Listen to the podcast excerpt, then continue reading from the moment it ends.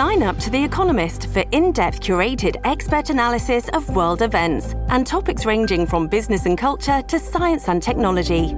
You'll get the weekly digital edition, online only articles, curated newsletters on politics, the markets, science, culture, and China, and full access to The Economist Podcast Plus. The Economist is independent journalism for independent thinking. Go to economist.com and get your first month free.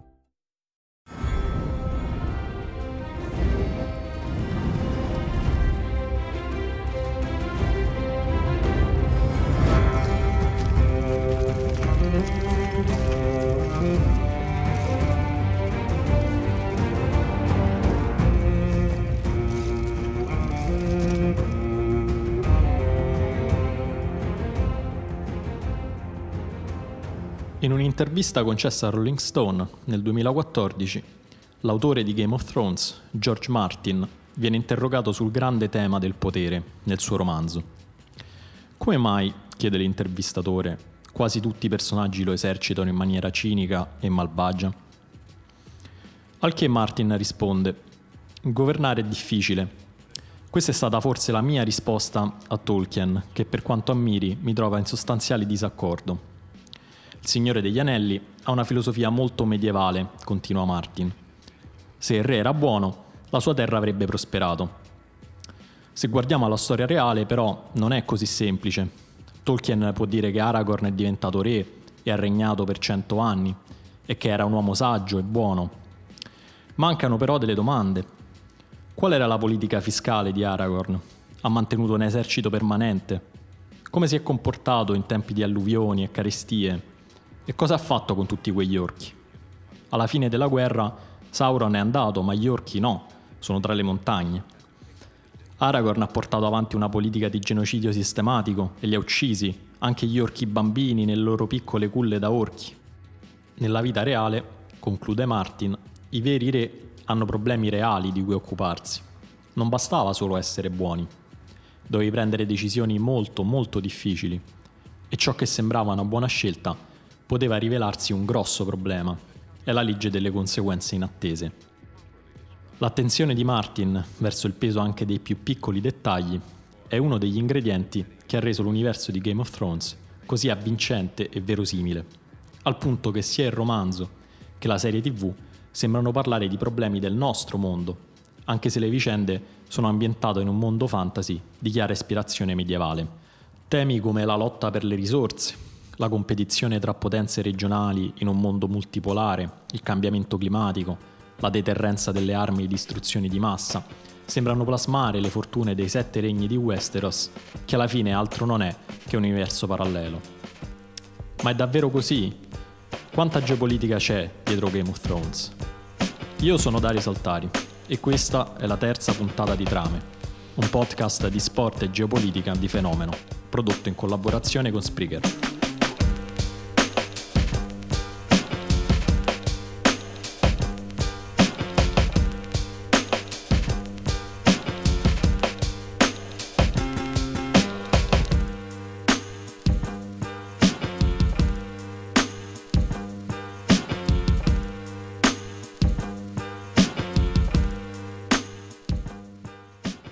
La geopolitica non ha una definizione univoca, ma può essere descritta come la disciplina che studia l'influenza della geografia fisica e umana sull'azione politica degli stati.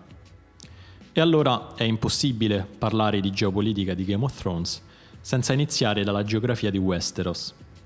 È noto che Martin, per scrivere Game of Thrones, si sia ispirato molto alla storia della Gran Bretagna medievale e in particolare alla guerra delle due rose. Quello che non tutti sanno è che anche la conformazione geografica di Westeros è ricalcata sui confini delle isole britanniche. In particolare, la parte meridionale, corrispondente ai sette regni, escluso il nord, è di fatto un'Irlanda al contrario, cioè con la costa est posta a ovest e la costa nord posta a sud. La parte settentrionale di Westeros, invece, ricalca a grandi linee i confini della Gran Bretagna. Il parallelismo è tale che anche le città sono situate praticamente negli stessi punti delle città reali britanniche. Per fare qualche esempio, Approdo del Re corrisponde a Galway, Castelgranito a Dublino e Grande Inverno a Sheffield. Certo, c'è una differenza sostanziale che divide Westeros dalla Gran Bretagna, e cioè che Westeros è molto più grande in estensione.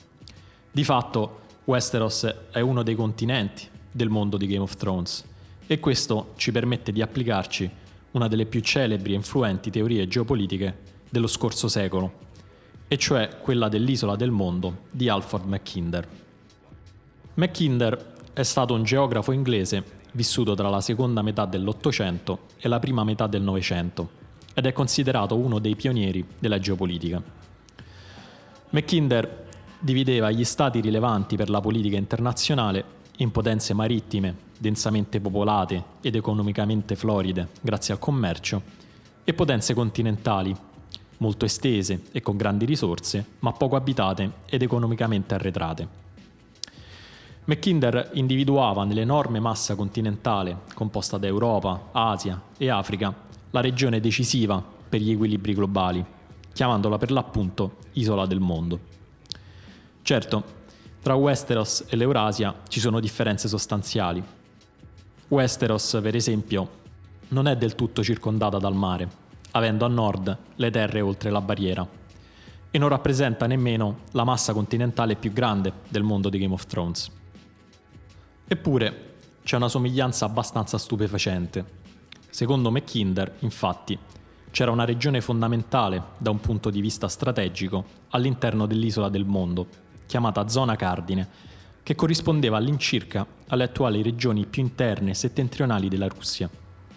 Talmente fondamentale che portava Mackinder a dire chi controlla la zona cardine controlla l'isola del mondo e chi controlla l'isola del mondo controlla il mondo. C'era un motivo preciso che rendeva così importante la zona cardine, che secondo Mackinder era inaccessibile alle potenze marittime, e cioè che era protetta da una possibile invasione esterna a nord dai ghiacci dell'Artide e a sud dalle catene montuose e dai deserti. Questa descrizione non vi ricorda qualcosa? Ci saranno altre battaglie. Casa Clover appoggerà casa Stark come ha fatto negli ultimi mille anni e seguirò per sempre Jon Snow. Il re del nord!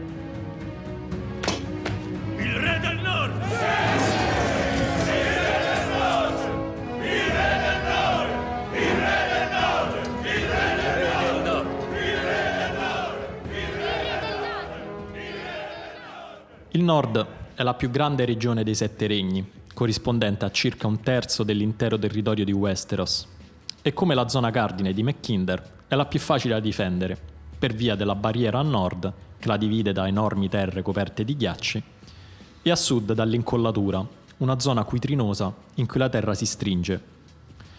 Martin, che sembra condividere con Mackinder la diffidenza verso le potenze marittime come i Greyjoy delle isole di ferro, arriva però a conclusioni diverse da quelle del geografo inglese. Conclusioni simili invece a quelle dello studioso statunitense Nicholas Spikeman.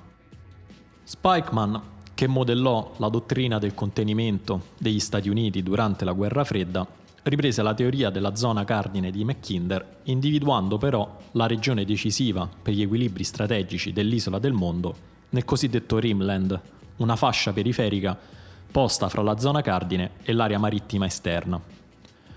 Una zona che nel mondo reale corrisponde all'incirca all'Europa dell'Est, al Medio Oriente e al Sud-Est asiatico, e che in Westeros invece potremmo identificare con le terre dei fiumi, governate da Casa Tully, dalla valle di Arryn, dalle terre dell'Ovest, dei Lannister e dell'altopiano di Casa Tyrell.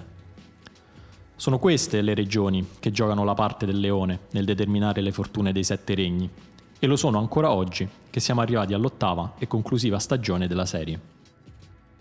Il determinismo geografico e l'attenzione per l'ambiente fisico di Martin sono chiare anche ad un livello di dettaglio più specifico.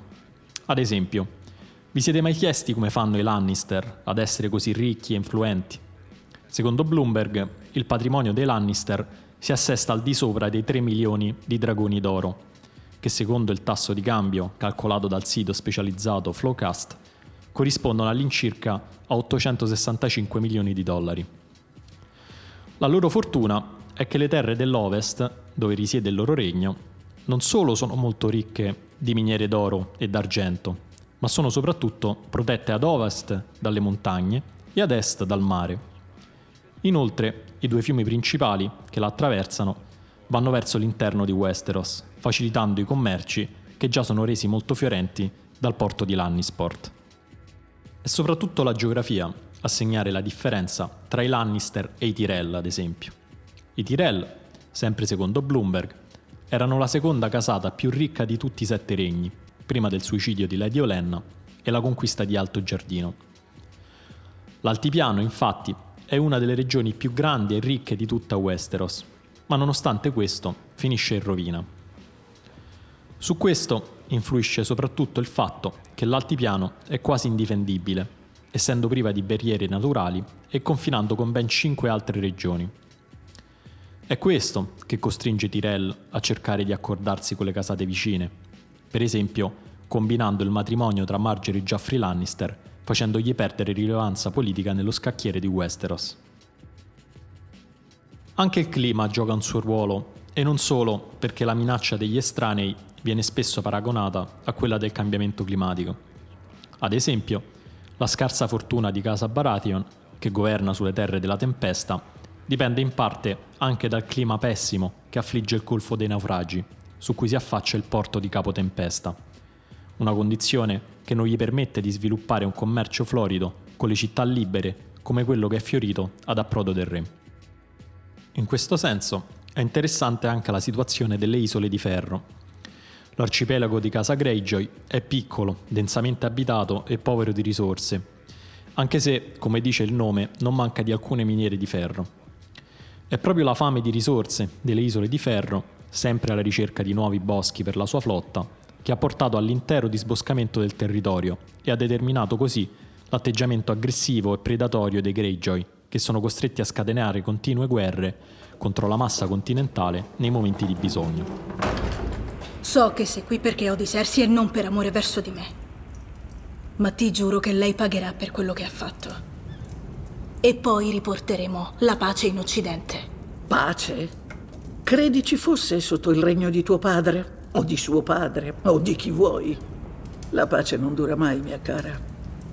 Accetti un consiglio da parte di una vecchia signora? Il tuo primo cavaliere è astuto.